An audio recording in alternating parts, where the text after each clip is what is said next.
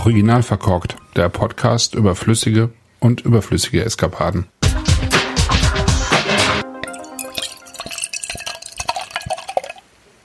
Herzlich willkommen zum Wein am Sonntag, den 2. Juni 2023. In der letzten Folge des Podcasts habe ich ja mit Arno Lenz von Klar Fruchtfermente gesprochen und ich möchte gerade mal in der Welt der Cider und Paris bleiben.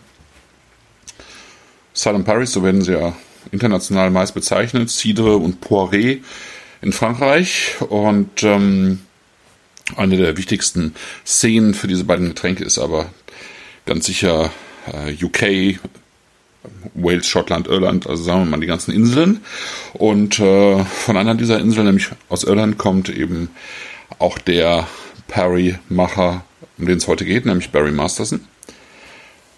Und äh, der hat sich im Laufe der letzten Jahre zu einem der wichtigsten Protagonisten dieser Szene entwickelt. Schaumweine oder besser Weine aus Äpfeln und Birnen gab es früher auf dem ganzen Kontinent und eben auch auf den äh, britischen Inseln.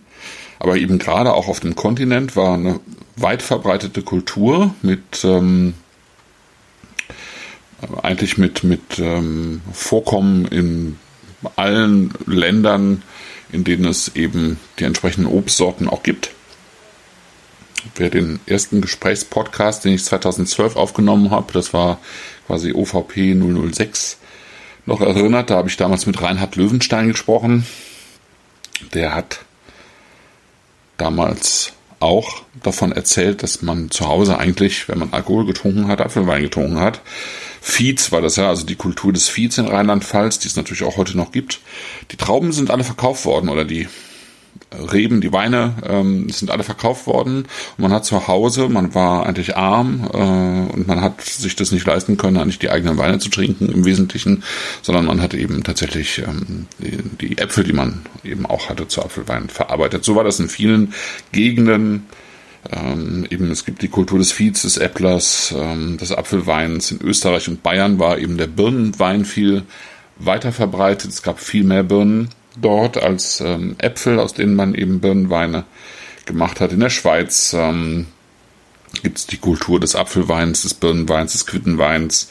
In der Normandie und Bretagne sowieso, aber eben auch in äh, Teilen von Spanien war und ist ähm, Apfelwein oder Apfelschaumwein eben auch bis heute immer noch präsent. Birnenweine zum Beispiel, sagt Mastersen, war vor 700 Jahren in Bayern deutlich verbreiteter als Bier. Gut, 700 Jahre ist eine Ecke her, aber es gab diese Kultur sehr lange eigentlich, bis, ähm, bis das sozusagen das Ganze nicht mehr so gut zu unserem Wirtschaftssystem passte. Vor allem mit den Birnen, weil die Birnen anfälliger sind als Apfelbäume, sie tragen erst sehr viel später und ähm, Insofern sind im Laufe der letzten Jahrzehnte ganz viele Birnen, Wiesen gerodet worden zugunsten einer äh, deutlich effektiveren Landwirtschaft. Und insofern sind Birnenweine heute eigentlich Delikatessen, die vergleichsweise selten vorkommen. Und um einen solchen Birnenwein geht es natürlich heute. Also um einen Perry aus Baden, gemacht von einem Iren, der früher Craft Beer und Cider erzeugt hat. Cider macht er immer noch, Craft glaube ich eher weniger. Und äh, irgendwie ist er 2008 quasi über die Wurzeln alter Birnenbäume gestolpert und zwar in Schefflenz. Schefflenz liegt irgendwie im hinteren Odenwald. Muss ich auch nachgucken. Die nächste Stadt ist so äh, eigentlich tendenziell Heilbronn, ja, etwas weiter im Süden. Barry Masterson war auf den Inseln, auf, der, auf den britischen Inseln schon bekannt, weil er zu den ersten ja, Heimbrauern der frühen Craft-Bier-Szene gehört hat und ähm, auch so mitverantwortlich war so für die ersten Foren, in denen sich eben Heimbrauer getroffen haben. Und bald nach seiner Ankunft in Cheflands hat er dann ähm, Leserechte für die örtlichen Apfelsträubstwiesen ähm, beantragt. Also die haben es ihm angetan dort, hat mit Apfelwein begonnen und dann hat er eben diese ähm, alten großen Birnbäume entdeckt, die ja teilweise dann auch mehrere hundert Jahre alt werden. Und das war dann sozusagen für ihn die nächste Stufe. Ähm, Birne eben viel seltener äh, verarbeitet zu Wein heutzutage. Es gibt viel weniger Literatur dazu. Und Barry wollte wissen, äh, was man aus ihm machen kann. Und soweit ich das sehe, ist, steigt er, wenn sich, äh, wenn er sich für etwas interessiert. Und das kann ich sehr gut nachvollziehen. Auch ziemlich tief ein.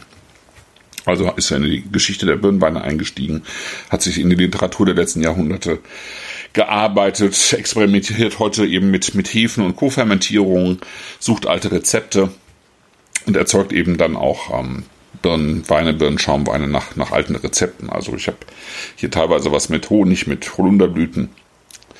Er probiert ähm, das Abkochen von, von Birnen, nachdem er gelesen hat, dass es äh, das eben äh, in Mitteleuropa, Frankreich, Großbritannien über Jahrhunderte hinweg gab. Also er ist einer der führenden Experten für, für and Perry geworden, also gerade ähm, präsent eben im äh, englischen Sprachraum und wenn ich mal das britische Pedicle Magazin zitieren darf, äh, da bin ich nämlich auf ihn aufmerksam geworden.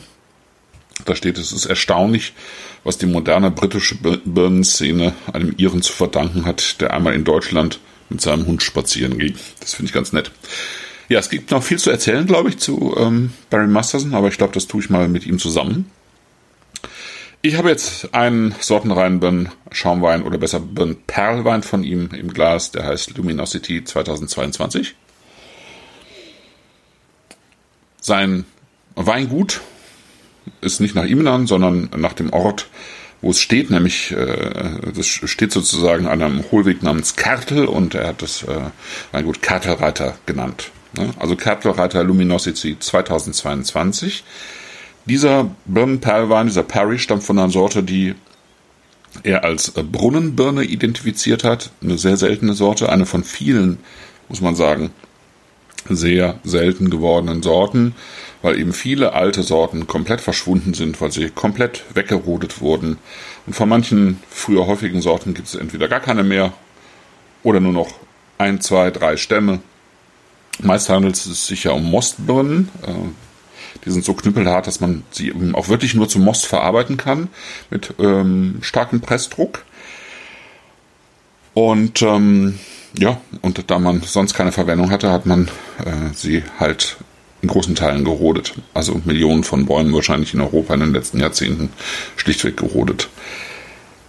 Das Erstaunliche ist wirklich, ähm, dass der Barry äh, diese Birnenweine in Auflagen von 60 Flaschen macht. Ja, also das hier ist äh, äh die Flasche Nummer 15 von 60, hat 7,5% Alkohol. Und die meisten Weine des Pakets, was ich bestellt habe, die haben wirklich so kleine Auflagen. Ja, also es sind wirklich Edelsteine, die man hier im Glas hat. Der Luminosity ist hefetrüb. Und der hat so einen, der hat so einen wunderbar dichten, festen, aber eben auch aromatischen Birnenduft. Ja, es ist, äh, es ist eine wunderbare, süße und herbe Note, die gleichzeitig aus dem Glas strömt. Es ist halt keine plakative Birne, sondern es ist eine feine Birne ähm, wo eben auch noch so Anklänge von Quitten mit reinspielen und so ein bisschen Birnentat, also ne, ähm, Birne mit so ein bisschen Sirup auf Hefe, vielleicht sogar ein Touch von Holunderblüte, aber wenn dann nur ganz dezent, ist auch nicht mit drin, sondern habe ich jetzt nur so ein bisschen in der Nase, aber eben auch so ein bisschen Stein. Ich habe mal nachgelesen, so Cheflens liegt, ähm, soweit ich das sehe, irgendwie auf so einem Muschelkalkrücken vor allen Dingen. Äh, Terroir spielt ja keine ganz unbedeutende Rolle bei Birnen und Apfelsorten. Und also ähnlich wie bei, bei sozusagen klassischem Wein aus Trauben. Vielleicht nicht ganz so ausgeprägt, aber doch durchaus, äh, weil auch die Säuren sich entsprechend ähm, verändern, wie beim Wein eben auch, klassischen Wein. Ja, und dann habe ich hier tatsächlich auch so ein bisschen Stein und Petrichor noch in der Nase. Und äh, aber vor allen Dingen ist es wirklich eine ganz unverfälschte, ganz saubere, feine Frucht, die so klar im Fokus steht.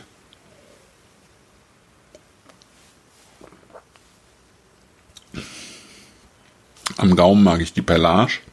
Das ist ja Perlwein, also mit zugesetzter Kohlensäure, aber sehr gekonnt eingesetzt. Das ist vergleichsweise wirklich fein, aber lebendig. Und auch hier, finde ich, hat man diesen sehr klaren, unverfälschten, sehr lebendigen Eindruck einer, einer feinen Birnensorte. Und ähm, die hat einen vergleichsweise dezenten, aber immer noch präsenten Gerbstoff. Und ich finde, dass die Balance aus diesem Gerbstoff und dieser dezent süßen und dezent herben Birnenfrucht total viel Spaß macht. Ja.